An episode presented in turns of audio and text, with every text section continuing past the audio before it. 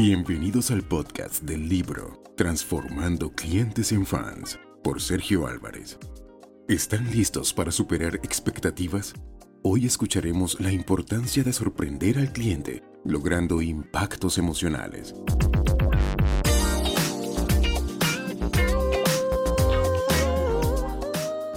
Hola, yo por acá, excelente.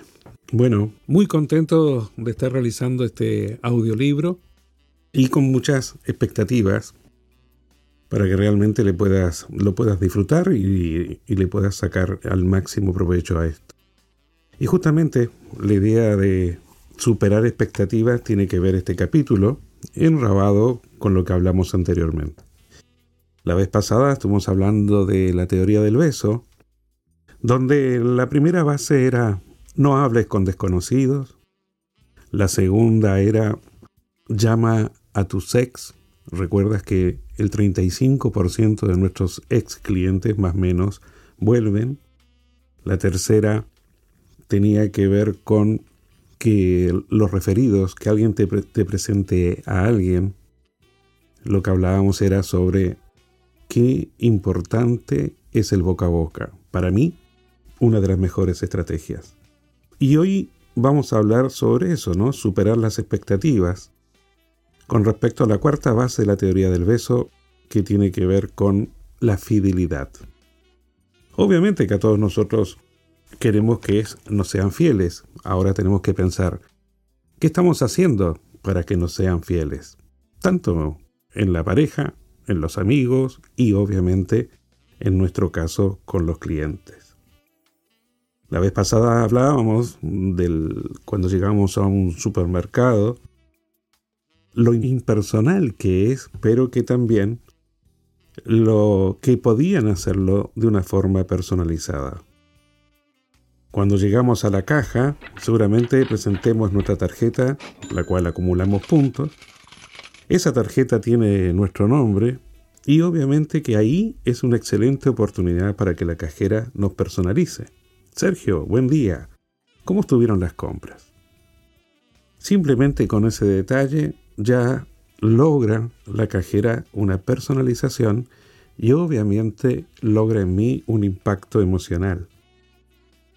Y eso se puede hacer solamente con leer el nombre de la tarjeta. En Santiago, por ejemplo, hay una gran cadena de supermercados que tiene un sistema que hace que si ese día es tu cumpleaños, al pasar la tarjeta en el monitor aparece esa información. Entonces, además del saludo, la cajera saca un regalito de abajo de su escritorio, como si hubiese estado esperándote. No importa qué es el regalo, puede ser un chocolate, un caramelo, un llavero. Entonces la cajera te dice, feliz cumpleaños, Sergio. Imagínate cuál sería tu sensación al salir de ese lugar. Qué lindo es esto, voy a volver, no tengas dudas, y obviamente que lo vas a comentar a otras personas. De eso se trata que en ese momento, al que llamamos momento de la verdad, realmente se superen nuestras expectativas. Y si además podemos agregar un impacto emocional, como el regalito que recibimos, mucho mejor.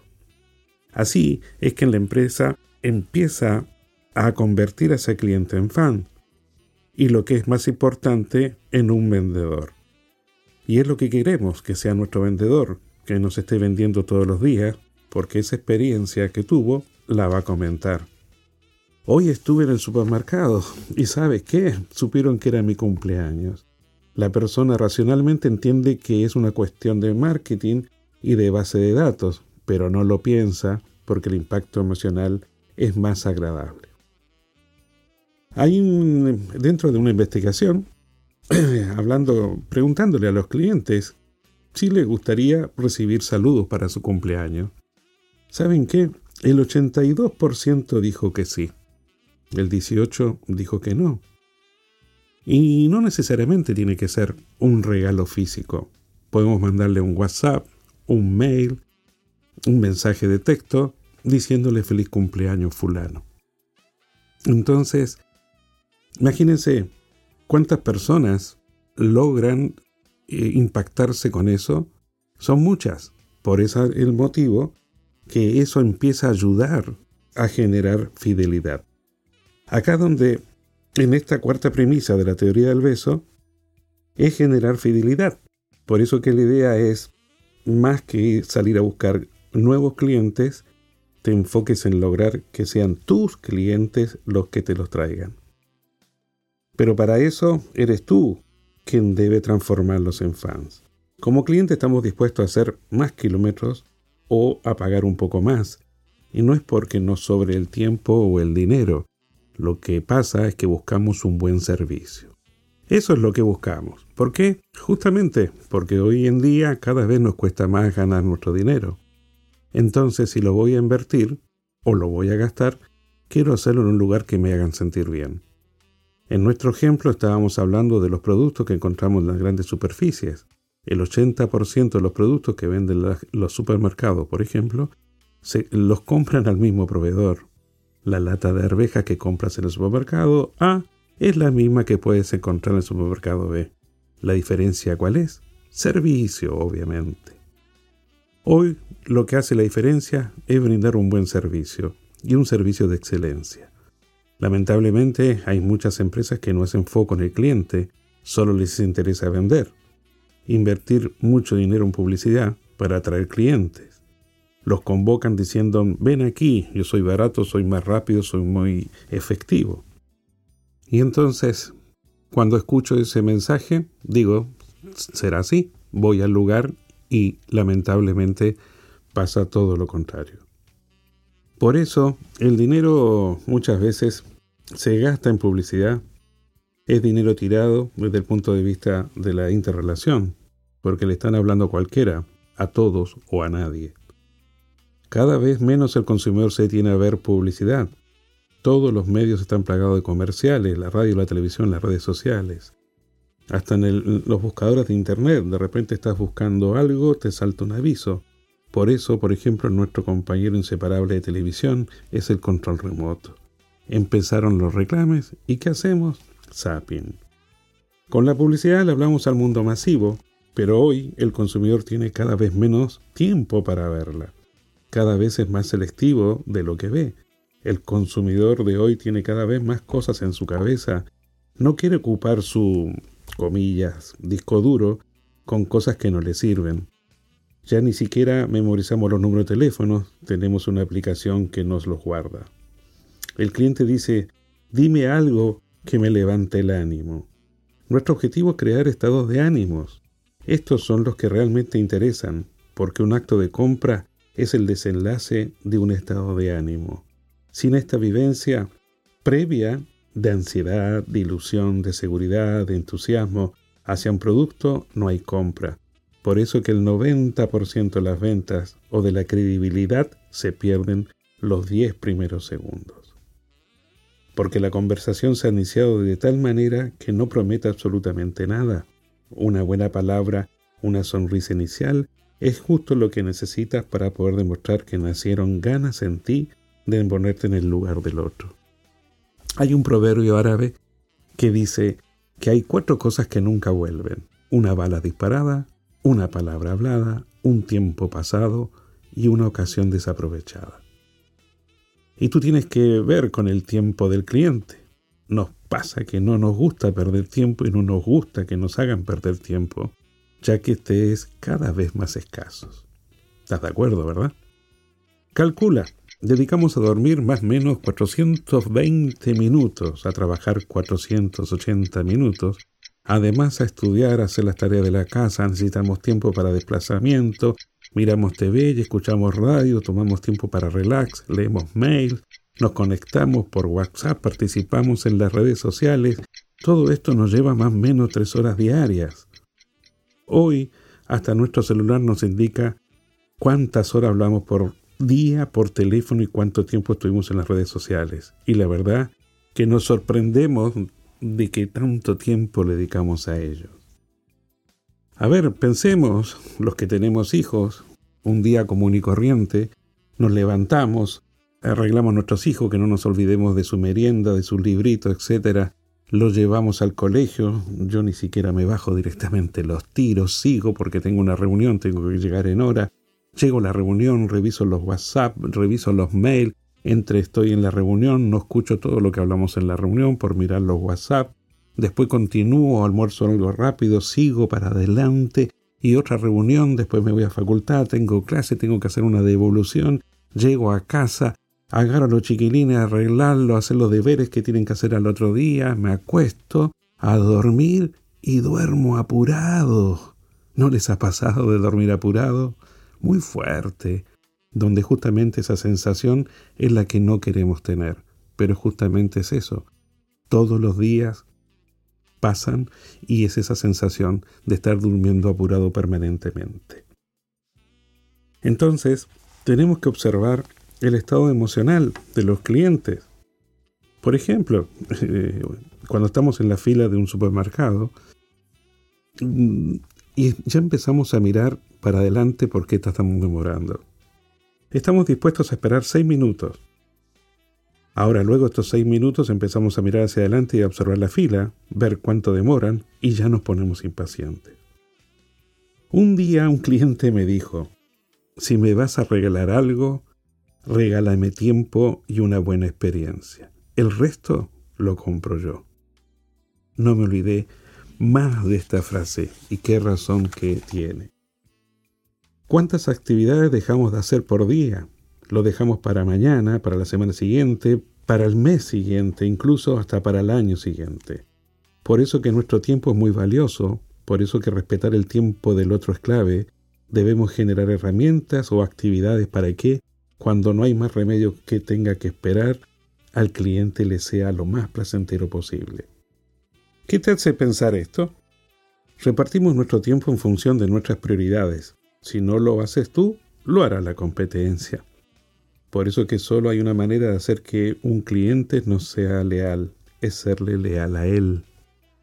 Mi planteo es ver al cliente como un ser individual, un ser, una persona, porque todos somos distintos. Tu hijo es totalmente distinto a ti, aunque lo hayas criado tú.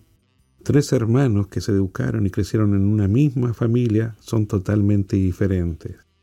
Cada uno piensa de una manera, tiene sus hábitos y modos distintos. Por eso, a los clientes no tenemos que hablarle a todos por igual, porque no todos reciben o interpretan igual nuestro mensaje. Estamos cansados de ser números.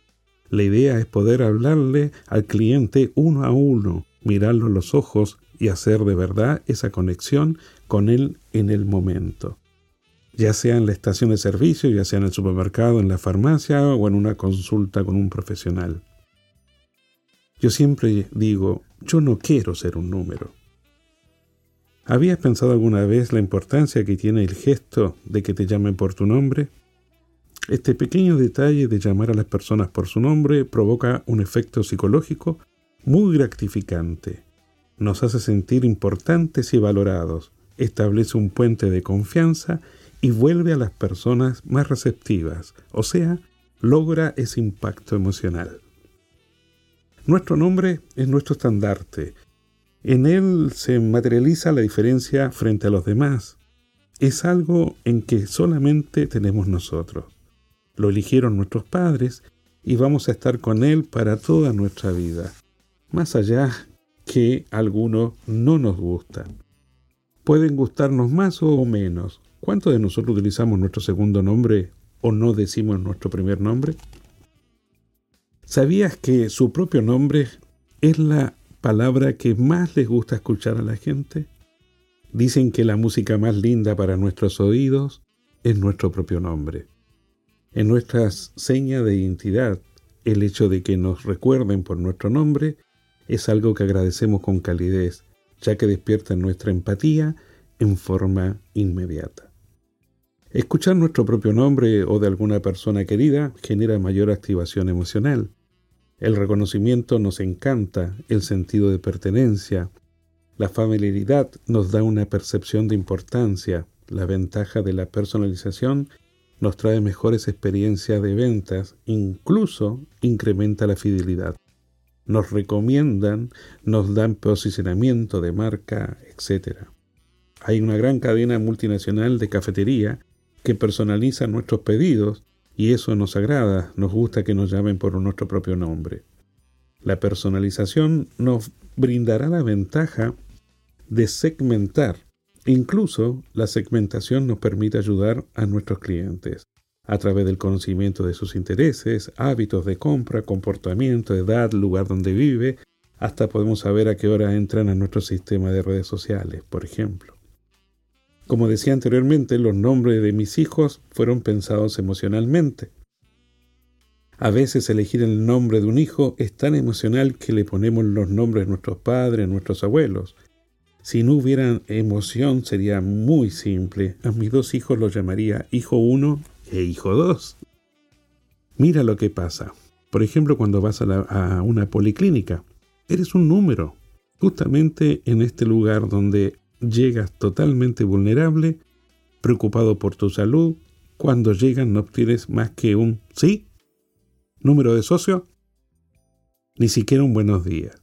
Es terrible la despersonalización a causa de la masificación en un lugar en el que, más que en muchos otros, necesitaríamos encontrar que nos contenga. No queremos más ese trato, no queremos más ser un número, un número de cédula, un número de socio, un número de electricidad, de saneamiento, de telefonía. Yo quiero ser Sergio Álvarez, hay forma de que tú sepas que yo soy Sergio Álvarez, y la forma que apliques para conseguir mi nombre determinará mi voluntad de dártelo. No es lo mismo si me preguntas ¿su nombre? que si me dices Buen día, yo soy María, ¿con quién tengo el gusto? Qué diferente sería si cuando llega mi turno en el médico la puerta del consultorio se abre y en vez de escuchar Siguiente, 24, pase. O me llaman Sergio Álvarez. El conocer el nombre de la persona es recíproco. También es importante que el vendedor se identifique con su nombre, que el cliente pueda dirigirse a él de forma personal y no llamarlo ¡Hey, muchacho! Es muy importante que el empleado, al que llamamos ahora cliente interno, esté bien identificado. Esto, en cualquier rubro y en todos los aspectos, nuevamente no todos somos iguales. Nos sentimos igual no pensamos igual y no decidimos igual, porque tú eres un ser y yo soy otro. Hay además otro factor. Si antes de llegar al supermercado recibes una llamada de tu hijo que te dice, hoy me dieron el reporte final en el liceo y tengo que repetir el año. Obviamente tus compras van a reflejar tu estado emocional después de esta noticia. Y si la noticia hubiese sido distinta, por ejemplo, hoy me dieron el reporte final y salvé el año y además me becaron para el próximo año. No tengas dudas que tus compras serán diferentes y tus reacciones frente a quienes te atienden también serán diferentes, porque estás comprando con tu hijo en la cabeza, en un caso con la preocupación, en el otro caso con la alegría. Entonces, quien te atienda debe estar capacitado y preparado para poder identificar tus emociones. Sí, y que de repente el cliente que hoy vino enojado o simplemente no vino amable o simpático, mañana podrá venir de otra forma. Es importante detectar los cambios de temperamento y emociones. El cliente a veces quiere que le hablen y a veces quiere que no le hablen. Y quien lo atienda tiene que saber interpretarlo. Por eso yo siempre digo, en este rubro tenemos que ser psicólogos, sociólogos, de todo un poco. La capacitación de un vendedor hoy pasa por ser un buen periodista. Debe saber qué preguntar, también debe ser un buen psicólogo y hasta un muy buen coach. Sí, no se trata de guiar al cliente, sino de acompañarlo. O sea, escuchar y detectar qué pasa con cada emoción. Mira el dato que te voy a dar. El 95% de nuestras compras las realizamos impulsados por nuestra parte emocional. Siempre tomamos decisiones a partir de nuestros estados emocionales.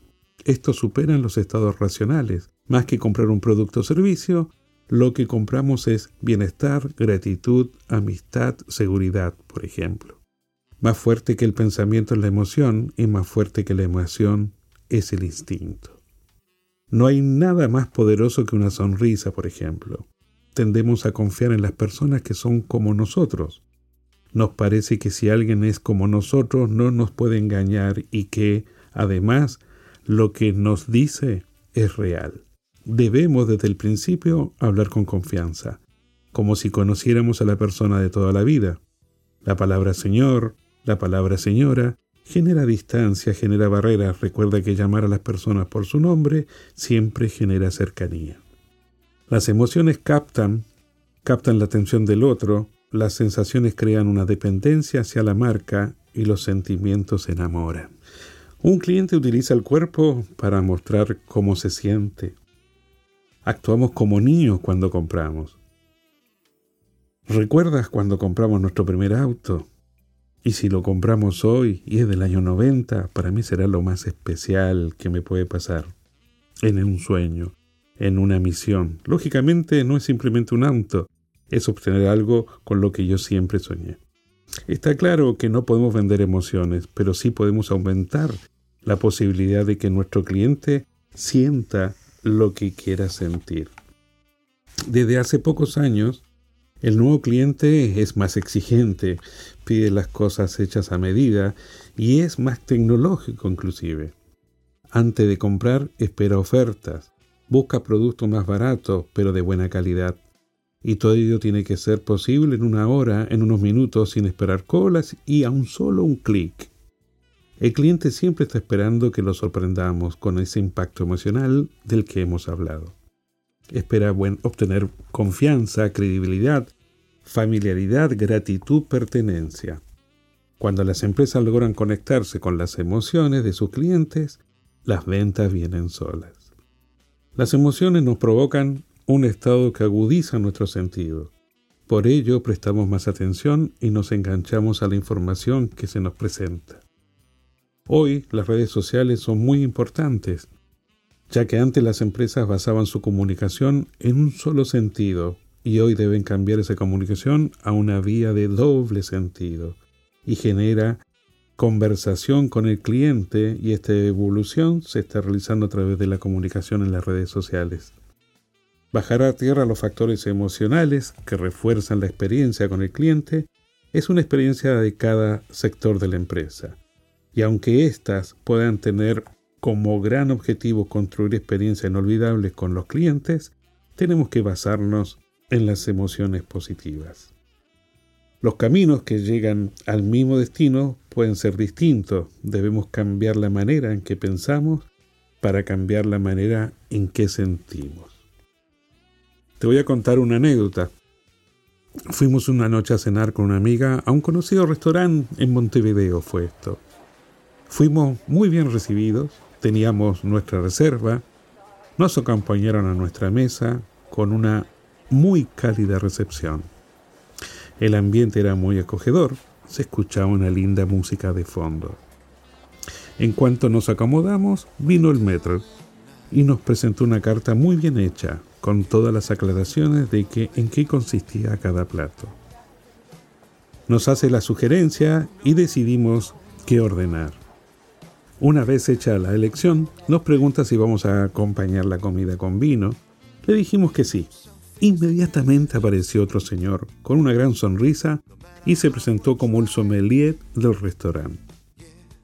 El detalle importante acá, que él ya sabía lo que íbamos a comer, entonces nos trae una idea y nos dice, sé que la señora va a consumir esto y que el señor va a consumir esto otro.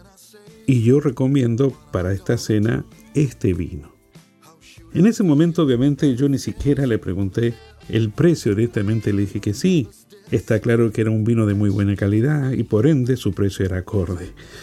Pero hasta ese momento yo no sabía cuánto costaba el vino. Al ratito regresó, me mostró la botella, me hizo degustar el vino y en unas copas fabulosas. Se escuchaba una música impresionante que no entorpecía nuestra conversación.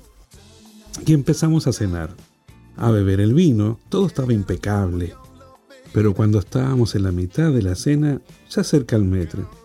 Yo pensé que me iba a preguntar si estaba todo bien. Lo miro, me mira, ya no estaba con esa sonrisa inicial y me pregunta, disculpen, ¿van a comer postre? Yo le digo que todavía no habíamos terminado de cenar. ¿Por qué me hace esa pregunta? ¿Sabes lo que me dijo? No, lo que pasa es que si no van a comer postre, le digo al repostero que se vaya, y si van a comer, le digo que se quede. Imagínate el impacto emocional. Lógicamente no fue nada positivo, fue totalmente negativo.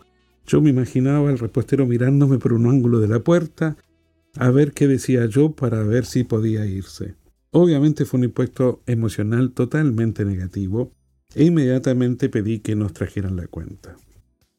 No fue la forma, no fue el momento, no fue una decisión bien tomada.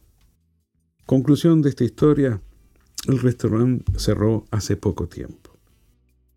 En pocos segundos puedes perder la credibilidad, la confianza y la seguridad de tu cliente. Al otro día, ¿saben lo que hice? Empecé a buscar el nombre del dueño, conseguí su email. Yo siempre mando mails o llamo directamente cuando logran un impacto emocional positivo, pregunto el nombre de la persona para que para decirle a sus superiores lo bien que me atendió y para felicitarlo por el buen servicio que me brindaron. Pero también lo hago para que estén enterados de qué fue lo que pasó si se trata de una experiencia negativa. En este caso mandé un mail al dueño del restaurante, pero nunca obtuve respuesta. Muy fuerte. O sea, ni el propio dueño se ocupó de contestarme. Y como ya lo hablamos, ¿no? Cuando un cliente se queja es una gran oportunidad para poder revertir. Y de repente me vuelvo en un ex cliente para siempre. Por eso que el hecho de poder comprender todo el detalle, todos los detalles de este camino del cliente, en este caso de este restaurante, es muy importante. La idea es justamente estar atento a cada detalle. En este caso de este restaurante estuvo todo impecable, pero lo que falló fue simplemente una pregunta y una decisión no muy buena tomada, en este caso por el metre o el dueño. No lo sé aún. Amigos, analicen lo que hablamos hoy, piensen dónde ustedes trabajan, si eres un emprendedor, si mm, tienes una empresa, no importa de qué rubro, de qué tamaño sea, piensa cómo está trabajando todo lo que tiene que ver con lograr esos impactos emocionales. Bueno, como siempre, les dejo nuestra página www.transformandoclientesenfans.com. Comentarios, los que quieras, estoy a las órdenes y nos escuchamos en el próximo capítulo. Éxitos.